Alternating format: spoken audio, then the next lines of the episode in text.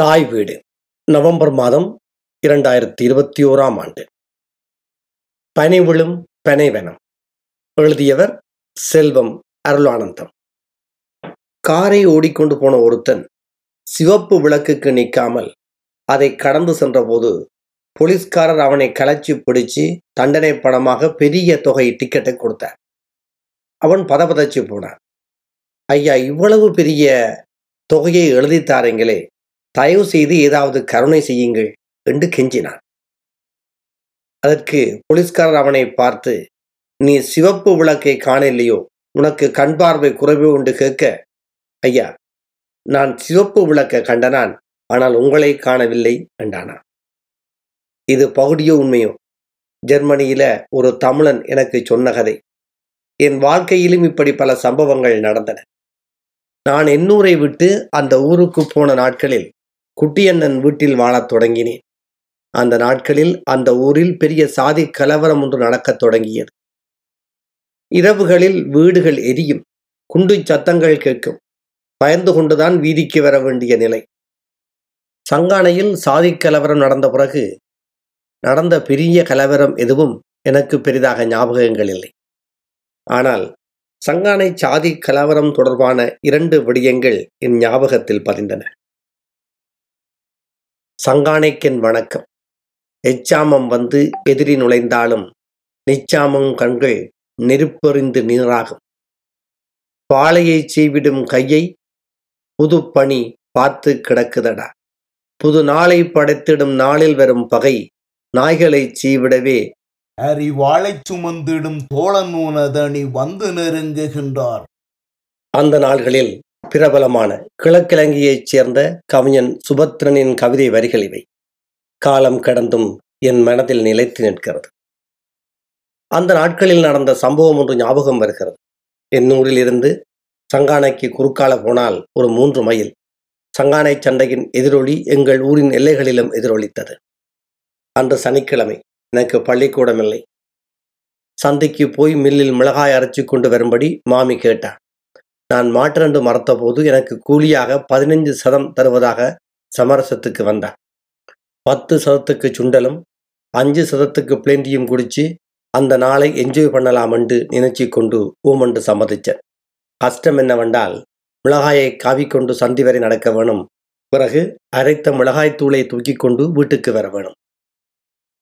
உதவியாக என் நண்பனும் குருவுமான மணியனை என்னுடன் கூட்டிக் கொண்டு போகலாம் என்று திட்டமிட்டேன். ஆனால் நான் சுண்டலை தியாகம் செய்து அவனுக்கும் ஒரு பிளேந்தி வாங்கி கொடுக்க வேணும். தீவண்டி தாரன் என்றால் கட்டாயம் பெறுவான். மணி எனக்கு நெருங்கிய நண்பன். இதை தாண்டி ஒரு ஆசானாய் பல விடயங்களை எனக்கு கற்பித்தவன். என்னை விட ரெண்டு வயது மூத்தவன். எப்படியோ பல விவரங்களை அவன் தெரிந்து வைத்திருந்தான். தந்தி மித்திரன் போன்ற பத்திரிகையெல்லாம் படித்து விவரமான ஆளாயிருந்தான். கல்லில் சாய்த்து குற்றம் புரிந்த ஆசிரியர் கைது என்ற செய்தி எனக்கு விளங்கப்படுத்த வழிக்கிட்டு நான் அதை விளங்கிக் கொள்ள முடியாமல் கஷ்டப்பட லப்பகட்டவன் என்று மற்ற நண்பர்களுக்கு முன் திட்டியவன். இதைவிட தமிழ் படங்கள் பற்றிய அறிவை எனக்கு தந்தவன் அவன்தான். அவை நான் படம் பார்க்க தொடங்கியிராத நாட்கள். மணியன் குடும்பம் மாதத்தில் ஒரு ஞாயிறு கார் பிடித்து யாழ்ப்பாணத்துக்கு படம் பார்க்க போகிறவர்கள். அவன் ஒரு மாதத்தில் ஒரு படம் பார்த்துவிட்டு வந்து ஒவ்வொரு நாளும் எங்களுக்கு படம் ஓடி காட்டுவான். ஒரு நாள் அவன் எம்ஜிஆர் சிவாஜி என்ற மாபெரும் தலைகளுக்குள்ள வித்தியாசத்தை விளங்கப்படுத்தினான். எம்ஜிஆரை ஏன் மக்கள் திலகம் என்று சொல்லுறாங்க தெரியுமோ? அவர் மக்களால் விரும்பப்படுற பெரிய தலைவன் யார் கேட்டாலும் காசு கொடுக்கிற பெரிய கொடைவள்ளல். கெதியில இந்தியாவின் பிரதமராய் வருவார் என்று சொன்னான். சிவாஜி கணேசன் பெரிய நடிகன். உலகத்திலேயே அவர்தான் பெரிய நடிகன் என்று அமெரிக்க வெள்ளைக்காரரே சொல்லி போட்டினான் அதுதான் அவரை நடிகர் திலகம் என்று சொல்லுறாங்கள் என்று விளங்கப்படுத்திக்க நான் குறுக்கால கேட்டேன். சந்தியில ராணு தியேட்டர்ல ரத்த திலகம் என்று நோட்டி ஒட்டி இருக்கு. அந்த ரத்த திலகம் யாரண்டு? அது ஒரு படமடா லூசா என்று அவன் என்னை பேசினான். மிளகாயை கொண்டு போய் மில்லிலே அரைக்க கொடுத்து விட்டு பக்கத்தில் இருந்த சின்னத்தம்பி தேநீர் கடைக்கு போனோம். சின்னத்தம்பி கடை பிளேண்டிக்கு மாத்திரமில்லை. மறைவில விற்கிற உரும்ராய் சாராயத்துக்கும் பேர் போன இடம் நாங்கள் போய் ஒரு பிளேண்டிக்கும் ஒரு டீக்கும் ஆர்டர் பண்ணி போட்டு இருக்கேக்க இன்னும் மூன்று பேர் வந்து இன்னும் ஒரு இடத்துல இருந்து வடைக்கும் பிளேண்டிக்கும் ஆர்டர் கொடுத்தாங்க எங்களுக்கு பிளேண்டியின் டீயும் வந்தது. அவர்களுக்கு வடையும் போனது. அவர்கள் வடை சாப்பிட்டு கொண்டிருக்கேக்க கடைக்கார முதலாளி சின்னத்தம்பி திடீரென்று அவைக்கு கிட்ட போய் உற்று பார்த்தார். நீங்கள் எங்கத்தைய ஆட்களடா? என்று அவங்களை பார்த்து கேட்க அவங்கள் ஏதோ சொல்ல வலிக்கிட உவங்கள் நிச்சாம தாங்கள் என்று அங்க தள்ளி நின்று ஆரோ சொல்ல சின்ன தம்பி வடை சாப்பிட்டு கொண்டிருந்தவங்கள பிடிச்சு தள்ளினார் இதுக்காக காத்து கொண்டிருந்த மாதிரி இன்னும் நாலஞ்சு பேர் ஓடி வந்து அவங்களுக்கு அடிச்சாங்க முதலாளி உள்ளுக்க ஓடி போய் ஒரு பொல்ல கொண்டு வந்து அதுல ஒருத்தன் மண்டையை உடைத்தார். அவர்கள் இரத்தம் ஒழுக ஒழுக கடையிலிருந்து தப்பி ஓடினார்கள். கொஞ்ச தூரம் களைத்து பார்த்தார்கள். அவர்கள் வயல்களுக்குள்ளால மிக வேகமாக ஓடி மறைந்தார்கள்.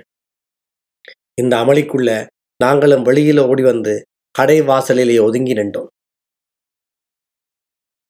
நான் நடுங்கிக் கொண்டு நின்றேன். மணியன் சொன்னான் நடுங்காதேடா. அவர்கள் எங்களுக்கு அடிக்க மாட்டார்கள். நாங்கள் கதிரையில மேசில இருந்து குடிக்கலாம். அவங்கள்தான் குடிக்கப்படாது. வெளியில நின்று வேற ஏதனத்துல தான் குடிக்க வேணும் என்றான்.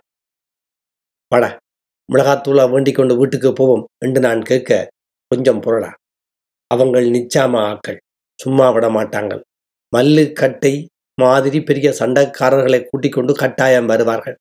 கொஞ்ச நேரம் நின்று பாப்போம் என்று சொல்லி என்னை மறைத்தான். அரை மணித்தியாலம் கடந்தது. இரண்டு ஏ போட்டிக்காரர்கள் வந்ததை நாங்கள் கண்டோம். பயங்கர சத்தத்தோட பிரேக் அடிச்சு எழுப்பின புழுதியில சின்னத்தம்பி கடை மங்களா தெரிஞ்சது. பத்து நிமிஷம்தான். கார்கள் திரும்பி போயிட்டுது. சின்னத்தம்பின்ற தேத்தனி கடை கல்லுப்பட்ட கண்ணாடியா அச்சுதறி கிடந்தது. நாங்கள் கொஞ்ச நேரம். சின்னத்தம்பி என்ற தேத்தண்ணி பாய்லர் கந்தசாமி இந்த கிணற்றுக்குள்ள சிறிக்கொண்டு கிடந்ததை பார்த்து கொண்டு நின்றான். பக்கத்தில் இருந்த மில்காரன் மில்லை பூட்டி போட்டு ஓடிவிட்டான். வீட்டை போய் மாமியிட்ட ஏச்சி வாங்க வேண்டியதா போச்சு.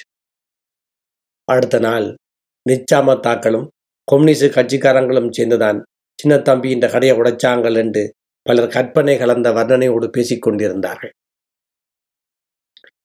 நான் இந்த புது ஊருக்கு வந்தபோது ஒரு ஆச்சரியம் காத்திருந்தது. எங்கட ஊரை போல இங்கே சாதிக்கு ஒரு குறிச்சி இருக்கவில்லை. ஒரு சாதி பெரும்பான்மையாக இருந்தாலும் எல்லா சாதி மக்களும் கலந்து வாழும் இடங்களும் இருந்தது. எங்கள் ஊர் பக்கங்களில் சாதி ஒடுக்குமுறை பலமாக இருக்கும். அதைவிட ஒவ்வொரு சாதியும் தனித்தனி குறிச்சியாக இருக்கும். அடக்கப்பட்ட சனம் கோடி ரூபாய் கொடுத்தாலும் உயர்ந்த சாதி வாழும் இடத்தில் காணி வேண்ட முடியாது. உயர்ந்த சாதிக்காரருக்கு தாழ்த்தப்பட்ட மக்கள் வாழும் இடங்களில் உள்ள காணிகளை சும்மா கொடுத்தாலும் குடியிருக்க வரமாட்டினோம் எப்படி ஒன்றாயிருந்த மக்களுக்குள் இப்படி கலவரங்கள் ஏற்பட்டு உயிரிழப்புகளும் அழிவுகளும் ஏற்படுகிறது என்று குட்டியண்ணன் வீட்டு மூற்றத்தில் ஆய்வுகள் நடக்கும். அதில் பல்வேறு சாதி பின்னணி உள்ளவர்களும் இருப்பார்கள்.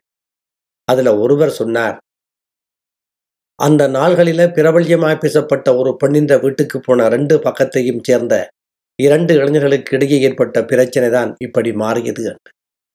அந்த ரெண்டு பேரும் இரண்டு சாதிகளிலும் இருந்து வந்த பெரிய சண்டியர்கள் அதனாலதான் இது இரண்டு சாதிகளுக்கான வெட்டுக்குத்தாய் மாறியது என்றார். இதை பின்னாட்களில் நான் நம்பினேன். ஏனென்றால் தங்களுடைய தனிப்பட்ட பிரச்சனைகளை தமிழ் மக்களின் பிரச்சனையாக்கிய கதையெல்லாம் பின்னாளில் அறிந்த காரணத்தால். எல்லா ஊர்களிலும் ஒடுக்கப்படுகின்ற மக்கள் மீது தாக்குதல் நடத்தப்படும் சம்பவங்கள் யாழ்ப்பாண பகுதியில் அடிக்கடி கேள்விப்படுகிற ஒன்றுதான். எனக்கு விவரம் தெரிந்த காலத்தில் நடந்த ஒரு சாதி கலவரம் பெரிய சண்டையாய் நடந்து கொண்டிருந்தது. அந்த நாள்களில் ஒரு நாள் குட்டியண்ணன் சொன்னார் அவர் வீட்டுக்கு பின்னால் இருந்த செல்லையா? பயத்தால் வெளியே போன மாதிரி தெரியல. பாவமடா அவர். காசுதாரன் சின்ன கடையில போய் ஏதாவது மீனும் அரிசியும் அவருக்கு வேண்டி கொடுக்குறியோ? என்றார். நானும் ஓமன்று சொல்லி காசை வாங்கி கொண்டு குட்டியண்ணன் சொன்ன பாதையால் போகாமல் நான் வழக்கமாக செல்லுகிற பாதையால் சின்ன கடைக்கு போனேன் சைக்கிளில் சென்றபோது இடையில் ஓரிடத்தில் ஐந்தாறு பேர் கூடி நின்றார்கள். அதில் ஒருவன் இந்த சைக்கிளை எட்டி பிடித்து நீ யாரா என்றார். மற்றவர்களும் சூழ்ந்து விட்டார்கள். நான் யார் என்று சொல்லி எனக்கு தெரியவில்லை. குட்டியன் என் வீட்டிலிருந்து படிக்கிறனான் என்று என்ற சொந்த ஊரையும் சொன்னேன். அவர்கள் குட்டி வீட்டை எல்லாரும் தான் வந்து போறாங்க. நீ யாற்றா என்று சொல்லி சைக்கிளை பறிக்க வலிக்கிட்டார்கள். அதில் நின்ற இன்னொருவர் அவனை விடுங்கோடா. ஆரோ படிக்கிற பொடியன். என்று என்னை விலத்தி விட்டார். ஏதோ தப்பினே நின்றபடி விரைவாய் அந்த தெருவை விட்டு வேறு பாதையால் போய் மீனும் அரிசியும் வேண்டிக் கொண்டு செல்லையா வீட்டுக்கு போனேன். அவர் என்னை போறவார நேரத்திலே தெரிந்து வைத்திருந்தவர். என்ன தம்பி? என்று கேட்க குட்டி அண்ணன் இதை உங்களுக்கு கொடுக்கச் சொல்லி தந்தவர் என்றார். அவருக்கு கண் விட்டது. இந்த ஊரிலேயே நாங்கள் கனகாலமாய் வாழ்ந்து வந்தவர்கள். அவருக்கு என்னத்தை திருப்பி தெரியல. வெளியில போய் இப்போ சீவுறதில்லை வளவு படையில சீவின புதுக்கள்ளி இருக்கு. ஒரு போத்தல் அரண் கொண்டு போய் கொடுக்குறியோ என்று தந்தார். அப்பொழுது யாழ்ப்பாண எஸ்பி ஆகியிருந்தவர் சுந்தரலிங்கம். அவர் ஏதோ மேற்படிப்புக்காக வெளிநாடு ஒன்றில் இருந்தார். யாழ்ப்பாண செய்திகளை கேள்விப்பட்ட அவர் கவலையாய் இருக்கிறது. ஒரு தமிழனாய் வெட்கப்படுகிறேன் சண்டை நடக்கும் அந்த ஊர் அருமையான ஊர். உடனே இந்த கலவரத்தை நிறுத்துங்கள் என்று ஈழநாடு பத்திரிகையில ஒரு அறிக்கையை விட்டார். கலவரம் நடந்த உச்சக்கட்ட நாள்களில நாளெந்து ஊர் பெரியவர்கள் குட்டியனனை சந்திக்க வந்தார்கள். இந்த பிரச்சனையில இவற்றை ஆதரவை கேட்க வந்திருக்கிறார்கள் என்று நான் நினைச்சேன். அவர்கள் தங்கள் துயரங்களை சொன்னார்கள். எந்த பக்கத்தால் ஊரை விட்டும் வெளியே போக முடியாமல் இருக்கு என்றும் தொழிலுக்கு போவது கூட பெரிய பாதுகாப்பாக இல்லை என்றும் மற்றவர்களுக்கு ஒரு அரசியல் கட்சி துணைக்கு நிற்பது பற்றியும் சொன்னார்கள். நானும் இங்குதான் பிறந்து வளர்ந்தனான் ஒரு காலமும் இப்படி நடக்கல எப்போதாவது சண்டை நடக்கும். அதுவும் கெதியா முடிஞ்சிடும். இந்த முறை ஏன் இது பெரிய சாதி சண்டையாக மாறி கிடக்குது என்று குட்டி அண்ணன் கேட்டார். அதற்கு அவர்கள் பேசாமல் இருக்க குட்டி அண்ணன் தொடர்ந்து கதைச்சார். அவர்களும் நீங்களும் உண்டாத்தானே வாழறியன் எத்தனை படியன் பட்டிகள் சாதி மாறி ஓடி போய் கல்யாணம் செய்திருக்கிறோம் நான் நோர்வேக்கு போக முதல்ல. தற்செயலாய் கரண் கட்டானால் ரெண்டு மூன்று சோடியாவது ஓடி போயிடும் நீங்களும் அன்றாடம் காட்சிகள். அவர்களும் அன்றாடம் காட்சிகள். ஊர் முழுக்க ஒரு வெட்டி வீதியான வீடு கிடையாது. ஒழுங்கான தெரி இல்லை ஒரு சின்ன பகுதியில் மூச்சு முட்டை வாழ்றீங்கள் என்று ஆதங்கமாய் கதைத்தார். அதில் ஒருவர் உண்மையிலேயே ஒரு பெரிய சாதி பின்னால நின்று ரெண்டு பகுதிகளையும் தூண்டி விடுகிறது. அதில் சில அரசியல்வாதிகளும் இருக்கிறார். அவர்களுக்கு இடம் கொஞ்சம் கொடுத்துட்டீங்க என்று ஒரு பகுதியும் அவர்களுக்கு தாங்கள் பெரிய சண்டியன்கள் என்ற நினைப்பு இருக்கு. விடப்படாது என்று இன்னும் ஒரு பகுதியும் தூண்டி விடுறாங்கள் என்று கேள்விப்படுறோம் என்று சொன்னார். இதிலே ஒரு உண்மை இருக்கலாம். இச்சண்டை நடந்து நாற்பது வருடங்களுக்கு பிறகு என் வேலை சம்பந்தமாக ஒரு பெரியவரை அடிக்கடி சந்திக்கிற சந்தர்ப்பம் இருந்தது. அவர் அந்த நாட்களில் யாழ்ப்பாண சிறைச்சாலையில் ஜெயில் காட்டாய் இருந்தவர். நான் அந்த நாட்களில் கேள்விப்பட்ட கதையொன்று உண்மையோ என்று அவர்கிட்ட கேட்டேன். அந்த கதை என்னவென்றால் சாதி சண்டை உச்சமாக நடந்து கொண்டிருந்த போது இரண்டு பக்கத்துக்கும் தலைமை தாங்கின அந்த இரண்டு இளைஞர்களையும் பிடித்து மறியலில் போட்டு விட்டார்கள். ஒரு நாள் அங்குள்ள உயர் சாதி ஜெயில் காட்மார் ரெண்டு பேரையும் ஜெயில் முற்றத்தில் விட்டு இதில் ரெண்டு ரெண்டு பேரும் அடிபடுங்கோ. யார் வெள்ளறியல் என்று பார்ப்போம் என்று வற்புறுத்தி அடிபட விட்டார்கள். இதை கேட்ட அந்த பெரியவரும் அந்த சம்பவம் உண்மைதான். நானும் அந்த இடத்துல நின்றனான் அவங்கள் வடிவாய் அடிபட யாரோ சிங்கள பெரியவர் வேற அது நின்று விட்டது என்றார். இப்படி மற்றவர்களை காட்டி தப்ப வழிதடாமல் உங்கள் தரப்பால் நடக்கும் வன்முறைகளை நிப்பாட்டுங்கோ. அமுதலிங்கம் அவற்றை ஆட்களும் தமிழர்களுக்கு தமிழில் வேணுமென்ற புதிய சொல்ல பாவிக்கணும் அவ யாரும் வந்து உங்களை பார்க்க இல்லையோ? அது சரி. உங்களோட தொகுதி எம்பி எங்கே என்று கேட்க அதில் ஒருவர் அவர் கொழும்பில் ஒளிந்திருக்கிறார் என்று சொன்னார். அதுல வந்த ஒரு பெரியவர் குட்டி இப்போ உன்னட்ட வந்தது வேறு அலுவலாய். நீ வெள்ளக்காரியை முடிச்சிருந்தாலும் நீ இந்த ஊர்ல பிறந்தவன். நீ ஒரு உதவி செய்ய வேணும். உந்த கார எங்களுக்கு ரெண்டு மூன்று நாளைக்கு எங்களுக்கு ஆதரவான ஊர்களில போய் ஆயுதங்களை வேண்டி வர வேணும். அவங்களுக்கு எல்லா ஊர்களில இருந்தும் ஆதரவு கிடைக்குது. எங்களுக்கு எங்கட கார்களில் வெளியில போக முடியாது. உந்த காரு அவர்களுக்கு தெரியாது என்றார். குட்டியண்ணனுக்கு கடும் கோபம் வந்துவிட்டது. நான் நோர்வேலிருந்து இங்கே வந்தது சாதி சண்டை போடவோ போய் உங்களோட படியிலிட்டு அமைதியா இருக்க சொல்ல பாருங்கோ என்றார். வந்தவர்களின் தலைவர் போல் தோற்றம் கொண்ட ஒரு பெரியவர் குட்டி நீ இந்த ஊர் மகன். அன்றைக்கு நீ நோர்வே அரசின் உதவியோடு சீனோ நிறுவனத்தை தொடங்க வழிக்கிட நாங்கள் எல்லாம் வந்து இதை எங்கட ஊர்ல கட்டு என்று கேட்க இல்லை இல்லையே அது எல்லா தமிழுக்கும் உரியது என்று சொல்லி அதை வேற ஊர்ல திறந்த நீ. இப்ப என்ன நடந்தது? இன்றைக்கு கிளப்பட்டு எல்லாத்தையும் விளந்து நிற்கிறாய் என்று வெறுப்பாய் சொல்ல குட்டி அண்ணனுக்கு கோபம் உச்சத்தில் ஏறிட்டது. இப்போ எல்லாரும் வெளியில போங்கோ என்று சத்தமாய் சொல்ல வந்தவை ஏதோ புறுபுறுத்து கொண்டு போச்சினான். நேற்று இரவு சாமத்தில் குட்டியண்ணர் வீட்டுக்கு வந்த விக்டர் அழுது அழுது தன் வீடு இருந்த கதையையும் சாதி மாறி கல்யாணம் முடிச்சதால தனக்கு ஒரு ஊரும் இல்லை என்று சொல்ல குட்டியண்ணனும் அவர் மனைவியும் வேதனைப்பட்டு கலங்கியது எனக்கு தெரியும். இதெல்லாம் நடந்து எவ்வளவோ காலம். சிங்கள தமிழ் பிரச்சனை தற்செயலாக தீர்ந்தாலும் தமிழர்களின் அடிமனதில் படிந்த சாதி அழுக்கு தீரவில்லை என்பதே இன்று வரை நிரூபிக்கப்பட்டு வருகிறது. ஐந்தாறு கடல் கடந்து இரண்டு மூன்று கண்டங்கள் கடந்து வந்து தாய்மொழியை மறந்து தாய்நாட்டை மறந்திருந்தாலும் சாதியை மறக்காமல் வாழும் மனிதர்களாய் நாம் வாழ்கிறோம். எப்படி சாதி கொடுமைக்கு நீண்ட வரலாறு இருக்கிறதோ அதற்கு எதிரான போருக்கும் நீண்ட வரலாறு உண்டு. எங்கள் ஊர்களில் இன்றும் எத்தனையோ தனி மனிதர்களுக்கும் சீன கம்யூனிச கட்சிகளுக்கும் சாதி கடந்த சாதி கொடுமைக்கு எதிராக போராடிய வண்ணமே இருக்கிறார். இந்நிலையில் கிறிஸ்தவம் கல்வியை கொடுத்து அடக்கப்பட்டவர்களை மீட்க முயற்சித்தது. எப்போதுமே ஒரு சிலர் வேறு காரணங்களுக்காக இந்த சாதி போராட்டத்தை கையிலே எடுத்து சுய லாபங்களுக்காக அறிக்கைகளை விடுவதும் வழமையாக இருந்தது. ஒரு தடவை ஒரு நண்பனோடு வாக்குவாதம் வந்தபோது நீங்கள் நிறைய வாக்கினருக்கு நினைவுச் சின்னங்களை எழுப்புகிறீர்கள். ஆனால் அவர்களை கொலை செய்தவர்கள் உங்கள் மூதாதையர்களே. உங்கள் மூதாதையரின் சீரலுக்கு நீங்கள் சாட்சிகளாயிருக்கிறீர்கள். அவர்கள் கொலை செய்தார்கள். நீங்கள் நினைவுச் சின்னம் எழுப்புகிறீர்கள் என்று விவிலியத்தில் இது சொன்ன வசனத்தை சொல்லி வாதிப்பதுண்டு. நான் அப்படி கதைத்திருக்கப்படாததுதான் கொடுமைகளுக்கு எதிரான செயல் எப்படி நடந்தாலும் அதற்கு துணை நிற்கத்தான் வேண்டும்.